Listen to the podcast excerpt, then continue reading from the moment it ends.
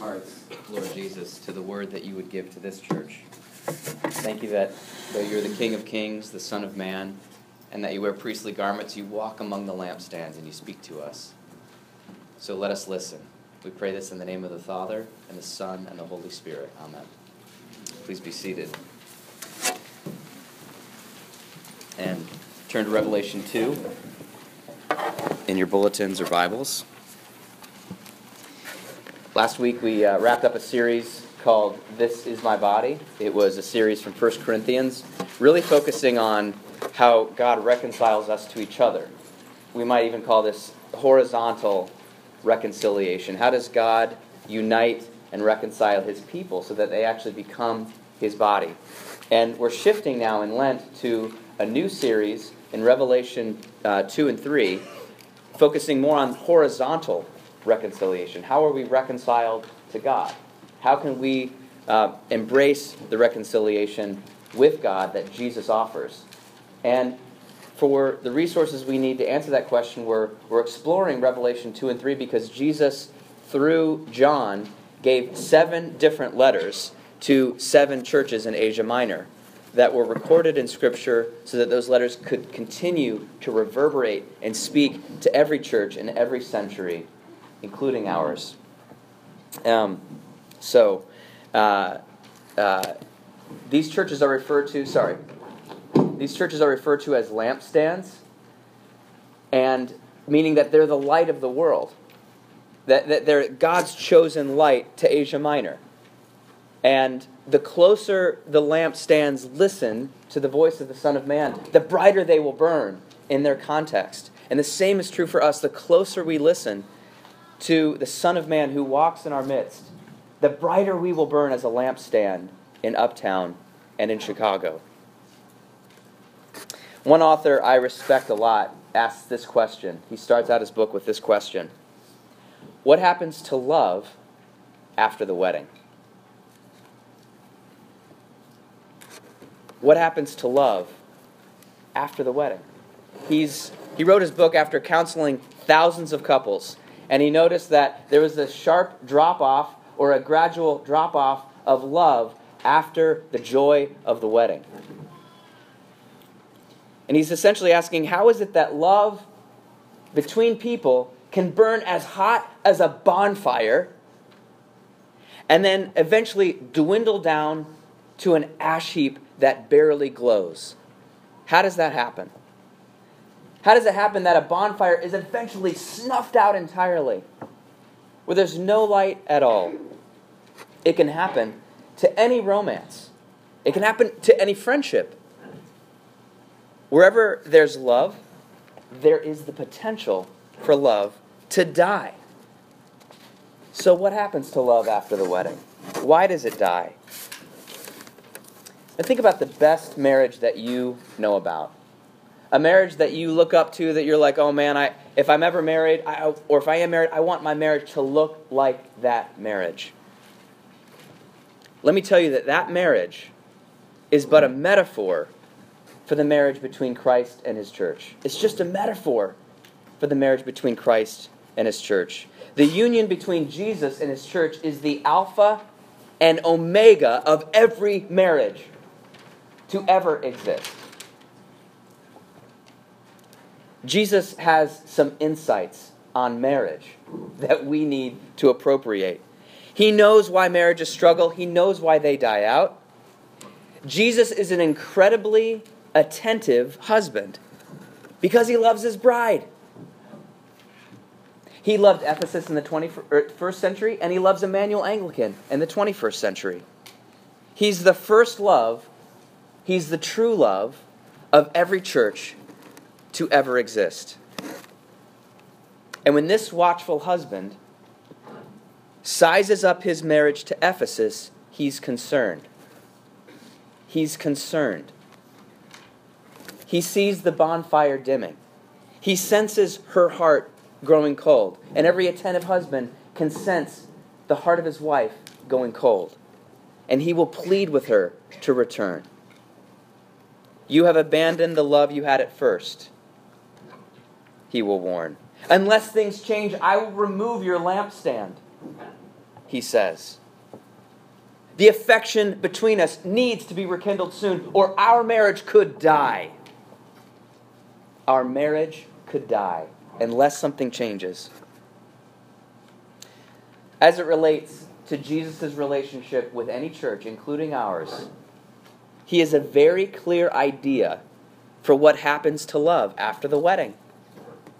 And he has a plan for how that love can be rekindled. He knows why the bonfire dies out, and he knows how to make the bonfire burn hot again in the church. So let's pay close attention to Jesus' words. As we unpack this letter, there's going to be things that we notice where we realize that we are in the same boat as Ephesus. Different church, different time, similar temptations, similar dangers. Our love for God can be dampened. Our love for God can die, die completely. And our love for God is called to grow hotter than it is right now. So let's listen to two things that dampen love and two things that make it burn hotter. The first reality that can dampen our love for God is simply this hard work. Hard work can dampen our love for God and for someone else we love. Jesus looks at his bride and says this. Verse 2, the first part of verse 2 I know your works. I know your works.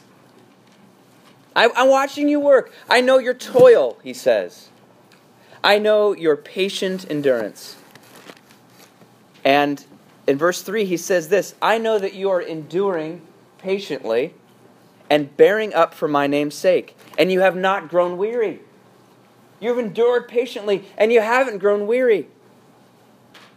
Ephesus, I can see it. My bride, I, I've been watching you. You're walking with a slump because you're bent over with all the work. There's, there's bags under your eyes. There's concern on your face because you've lost sleep. And you've worked deep into the night. I can see that you're weary from the trials. You've soldiered on. When everyone else quit, you kept going. And it's all for my name's sake, he says. It's all for my name's sake. You're working hard for me, and I can see that.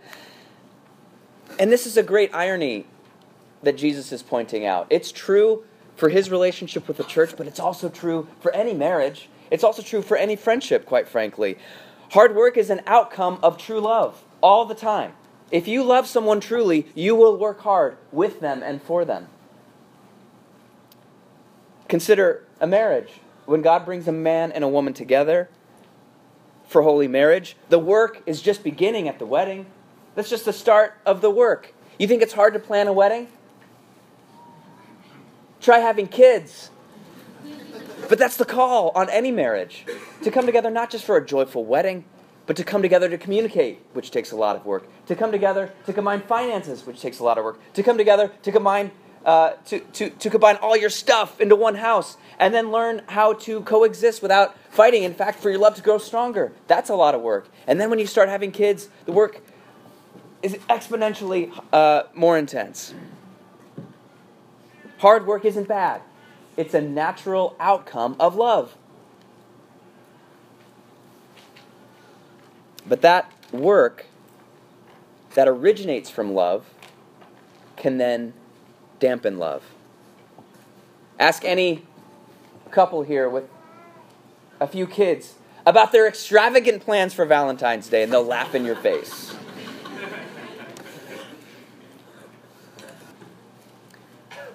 You know, the work of the church is glorious. It's beautiful. And can you imagine being part of the launch team in Ephesus? Can you imagine? Christianity itself is new, okay? It's electric, and it's spreading all over Asia Minor. And the Holy Spirit is drenching the Ephesians with the love of God, which they've never truly and fully experienced before. People are telling amazing stories of how Jesus set them free, and they're getting baptized. and there's rejoicing. Jews and Greeks are becoming part of the same family. Slave, slaves and slave owners are becoming part of the same family and learning a new identity. And, and the culture's taking note. There's, there's revival starting to spread from Ephesus. It is going all over Asia Minor. And you have Paul as your church planter, you have Timothy helping you get started. Things are really popping in Ephesus. What a privilege it would have been to participate in all of that, to, to be the hands that baptize people, to, to, to see people set free.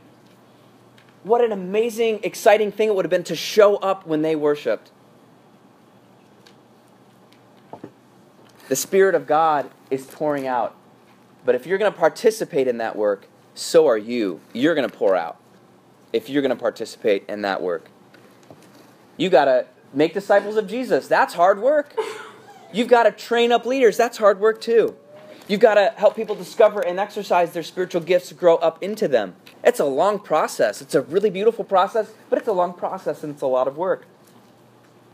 There's teaching, there's instruction, instructing, there's rebuking, and then there's the organizational work of, of eating together and gathering together. And how is this all going to work, even as the empire is starting to crack down on our meetings and crack down on our faith? All of this in a heavy, uh, heavily trafficked uh, urban center of Ephesus, where there's always people coming and going, always people coming and going, and so you're always having to deal with turnover. Meanwhile, you're, battle, you're doing battle with spiritual darkness, and you're enduring oppression from Rome.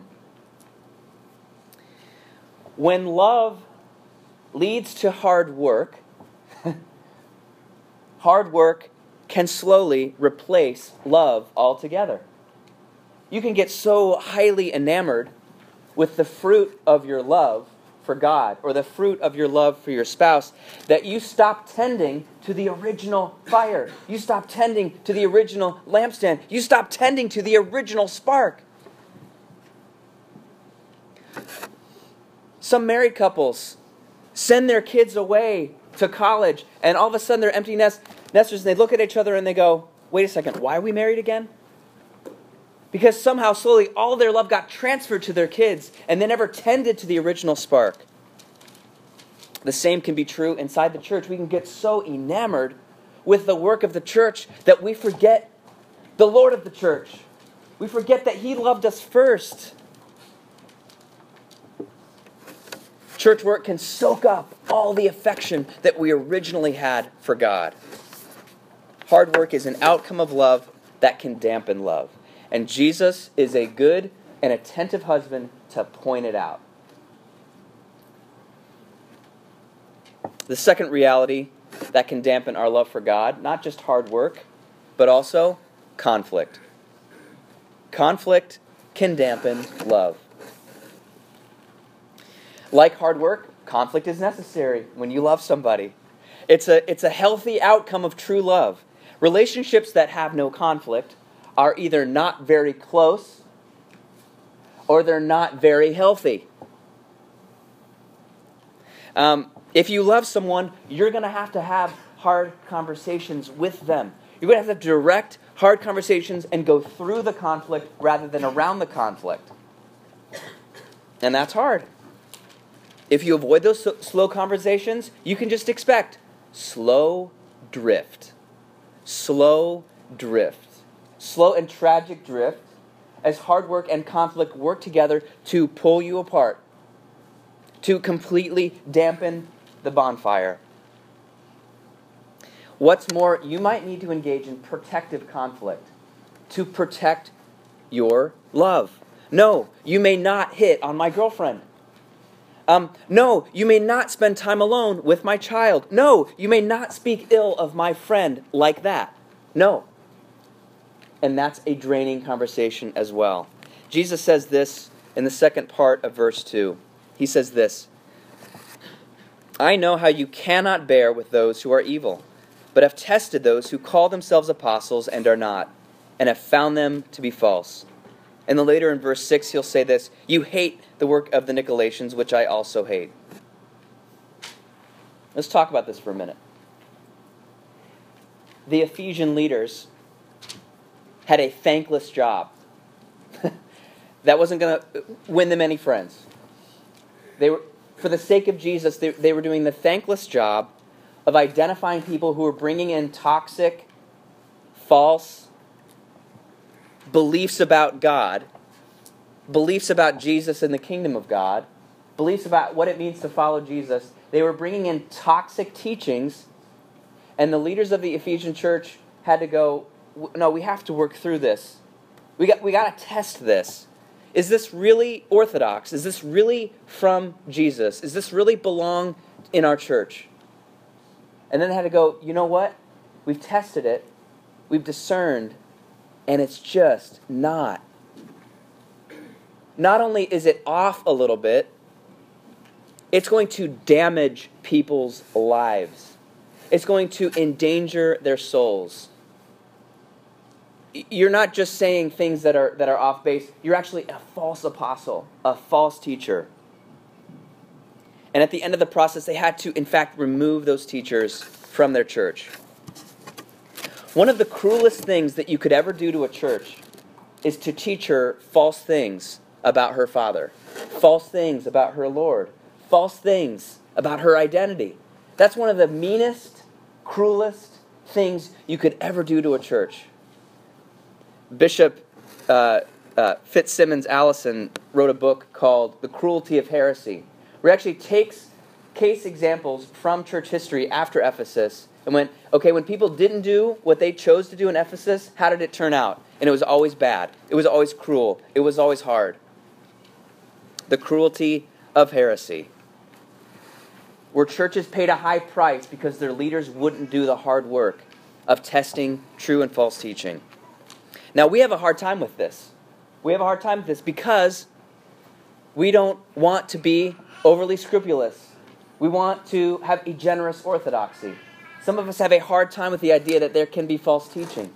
But we can see in America how false teaching has really hurt the church. In examples that are just beyond our lifetime, churches taught that races should be separate. Churches supported the idea that people should be euthanized. Churches supported and taught and continue to teach the idea that if you love God enough, if you have enough faith, you'll have all the health and wealth that you'll ever need, that you'll be blessed. That teaching hurts people. That teaching leads the church astray. And loving leaders will point it out and say, no, that must not be taught. No, that is false. And doing that takes an emotional toll. Doing that can dampen your love for God. If you're doing that on God's behalf, it will take a toll. It will leave you feeling sad. It will leave you feeling tired and dis- perhaps disillusioned. You know, after a while, and this is where maybe we've seen this happen, and so um, and so we're cautious about about contending for the truth. But contending for the truth can transform our love for God um, into just a love for being right. We just love being right. It just feels so good to be right. We get smug. Uh, our, our childlike tenderness just gets covered in cynical calluses. Our, vulnerability, which is a gift from God, gets covered in self protective dragon scales. We don't trust anybody anymore. We don't like anybody anymore. We're, we've just become a discernment blogger looking for people to criticize. In the words of one preacher, there's a spirit that contends for faith that's in conflict with faith. There's an anger against impurity that can be quite impure. Conflict is an outcome of love that can dampen love. Now, what happens when you take hard work and you take conflict and you let them accumulate over the years. There's a word for it, and perhaps some of you are feeling it even this morning. It's the word fatigue. Fatigue. Fatigue is when you can't really take another step in the direction of the one you love. Fatigue is when you are at mile 23.8 and you are ready to collapse. You are hitting a wall. Fatigue is when The candle is burned all the way down to the nub. You can't even light the wick anymore because there's not enough wax left over. And fatigue is a serious danger to love for God or for anybody else. And the church in Ephesus was right on the precipice of fatigue. They were right on the precipice of burnout. Jesus says in verse 4 I have this against you, that you have abandoned the love you had at first. When you're abandoning your first love, that's a sign that there's likely some fatigue involved. Vince Lombardi once said, Fatigue makes cowards of us all. Fatigue makes cowards of us all. And we might look at verse 4 and say, well, fatigue also makes false lovers of us all. Fatigue can make false lovers of us all. When we're fatigued, we're in danger of abandoning our first love. And what does that look like? You know, it looks like giving ourselves over to binging. When we're fatigued, uh, the immediate comforts look so much better than they would if you weren't fatigued. Uh, chocolate doesn't ask questions. Chocolate understands. I'm going to love chocolate right now. We binge on chocolate, on food, alcohol, pornography, prescription drugs, because they make us feel a sense of feeling loved. They take away the bite of fatigue. That's one way that we can be false lovers, but also we become susceptible when we're fatigued to advances of a person who's not our true love, whether they're imaginary or real. Someone we're not called to love, but we might turn in their direction because we're so fatigued. Or you know what? You know what most of us do? We just go numb. When we're fatigued, we just go numb. We stop feeling things. We shut off our heart. We shut down our capacity to love. It hurts too much. I'm done.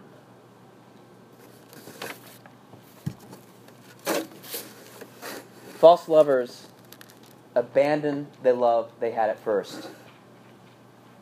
They just say, forget it, it's too hard. I'm never trusting again. I'm never loving again. Fatigue makes false lovers of us all. So, what must be done to restore our love for God if we're fatigued? How can we recover our passion for our first love? It doesn't come from trying harder. It comes from, from two instructions that Jesus will give, which we receive the power to do that from Him and His Holy Spirit. The first thing He calls them to do is to remember if hard work and conflict dim love, dampen love, remembering restores our first love. Jesus says this in verse 5 Remember, therefore, from where you have fallen. Remember, therefore, from where you have fallen. Remember. Jesus wants them to remember the way it used to be. Not from nostalgia, not from worshiping the old methods, he remembers what it was like between them, and he wants them to remember too. He's not trying to shame them, he's trying to save the marriage. He's trying to res- restore the bonfire. Let's remember how it was in the beginning. Let's play the old videos. Let's break out the old scrapbook. Let's dance to that song. Clear your calendar, Ephesus. We're getting away for the weekend. We're getting away just to remember. Ephesus, do you remember the beginning of your love for God? Do you remember, O oh church? Do you remember the hope that filled your heart when you heard that God is rich in mercy for the first time? When, when you heard that He made you alive together with Christ because of the great love with which He has loved you? Do you remember the hope that filled your heart when you heard that for the first time? Do you remember Ephesus confessing all your sins, renouncing all of your idols, and just feeling the spiritual oppression lift from your shoulders and you were finally free? Do you remember Ephesus when Paul told you that God had blessed you with every spiritual blessing in the high places and that it was not of your own works? That all was a gift, and it was all yours? Do you remember what it felt like to be immersed in the waters of baptism, feeling completely covered in the love of God? Ephesus, do you remember how much freedom you had when you stopped sharing your bed with your neighbors, but you started sharing your table and just about everything else with your neighbors? Do you remember when you took communion that one time and, and you got a glimpse of the height and depth and breadth and length of the love I have for you? Do you remember that time? Do you remember the dreams I gave you for your family? Do you remember the dreams I gave you for your church? Do you remember the dreams I gave you for your city? Do you remember Ephesus? Because I remember. I'll never forget pouring out my Holy Spirit on you. I'll never forget taking away your shame. I'll never forget the first time you said yes to me. I'll never forget how much we rejoiced in heaven that day when you said yes. I'll never forget, Ephesus, the first time you trusted me with your stuff. That was a special moment. I'll never forget when you spoke a word of encouragement in the power of the Holy Spirit. I'll never forget when you showed courage and you fought your first battle in my name. I was watching, and I'll never forget. I'll never forget the moment, Ephesus, that I shined on you and I saw you wake up for the first time. And you were mine. I'll never forget because you're my bride. Let us remember and speak of our first love. Let's remember and worship the God who has entered history, our history who has invaded lovingly our memory, who can be found here on earth in our story.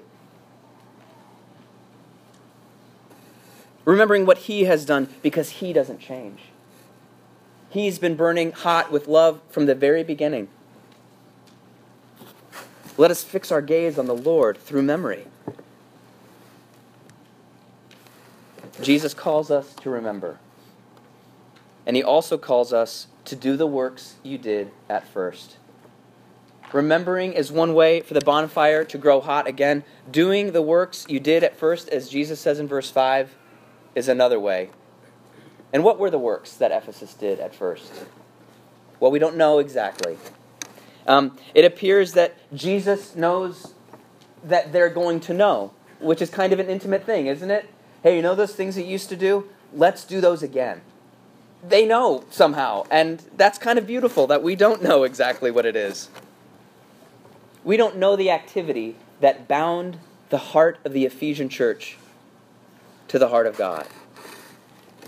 But we know that it wasn't simply work hard for God, learn more, do more, learn more, do more.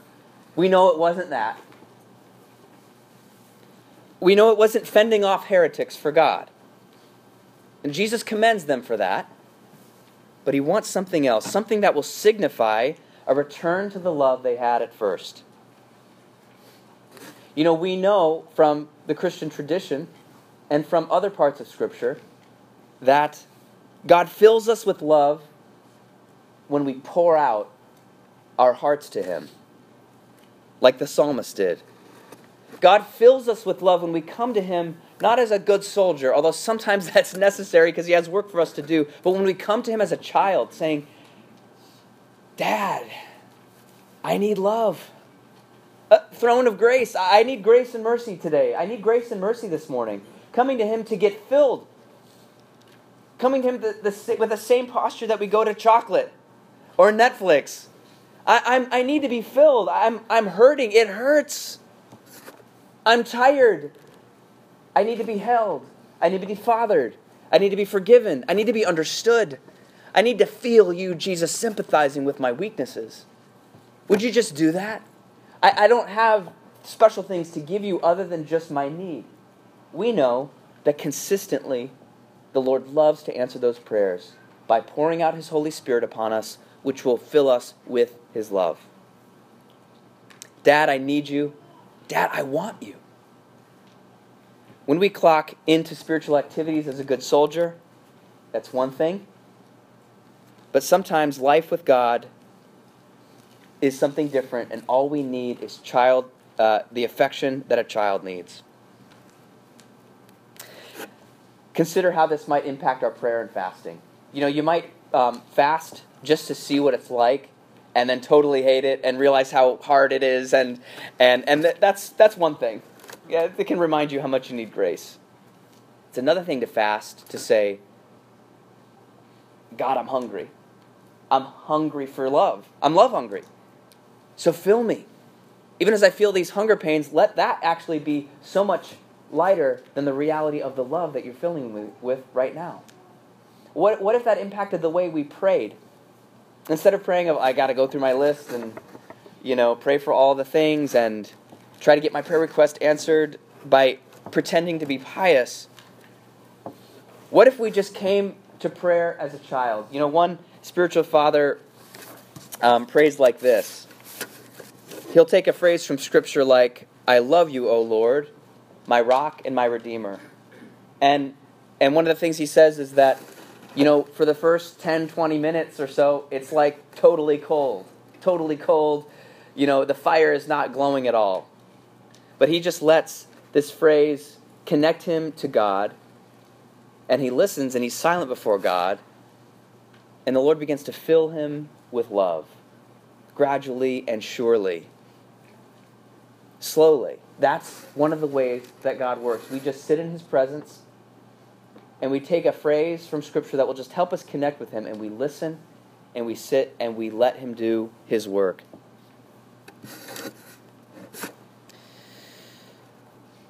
Perhaps you're in a season where you feel far from your first love. You feel fatigued you feel dry. And it's starting to morph into something worse. It's starting to morph into cynicism. It's starting to uh, form into addiction. Perhaps underneath that cynicism is just pain and fatigue because you don't want to get hurt. I want to encourage you today in the presence of Holy Church to begin opening yourself up to the Lord and ask for His Holy Spirit to begin pour to begin pouring himself out upon you even today. If you want to remember your baptism, if you've been baptized, go to a prayer minister today and ask them to pour some holy water on you, which is a way for us to be reminded of our baptism. Let it be a symbol for you of how much God loves you. Let it wash your imagination from the cynicism and the fatigue he will satisfy you. This is a promise. He will satisfy you. Yes, it's a process to get to get back into our first love. Love is like that. Love is a process. Love is not magic. But Jesus Christ gave his life for you. He bled for you. And not just for the whole world, but for you. To give you his Holy Spirit and to give you his love. And it will satisfy. To the one who conquers, Jesus says to Ephesus, I will grant to eat of the tree of life which is the paradise of God. I will grant to eat the tree of life, which is the paradise of God. He's referencing back the tree that was promised to Adam and Eve as this is the satisfying tree. This is the satisfying tree. Eat of this tree. And I will satisfy you. I will fill your bellies. And it will be more than you can eat, it will be more than you can handle. At some point, you might have to tell me to stop because you're so full of love. Prayer and fasting like a child, is one of the works that we as a church did at first. This is how we got started. We prayed and fasted our way into experiencing God's love through the local church. Here's another work that we as a church did at first not just prayer and fasting, but parties and hospitality. You know, at some point, God's love will fill you to the point where you want to share your life with others.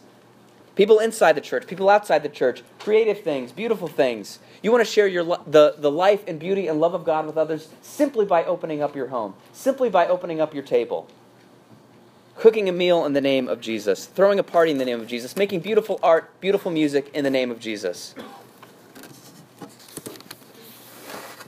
One way to combine prayer and fasting and parties and hospitality is have an apartment blessing. have a house blessing if you haven't had one already. I'll show up, or another leader will show up from Immanuel, and we'll party with you, and we'll pray with you, and we'll devote your space to God. We'll remember our first love together by doing the things we did at first. Let us now return to our first love. Let us now open ourselves up to the Son of Man who wants to restore the bonfire of our love for God or give it to us for the very first time. In the name of the Father, Son, and Holy Spirit. Amen.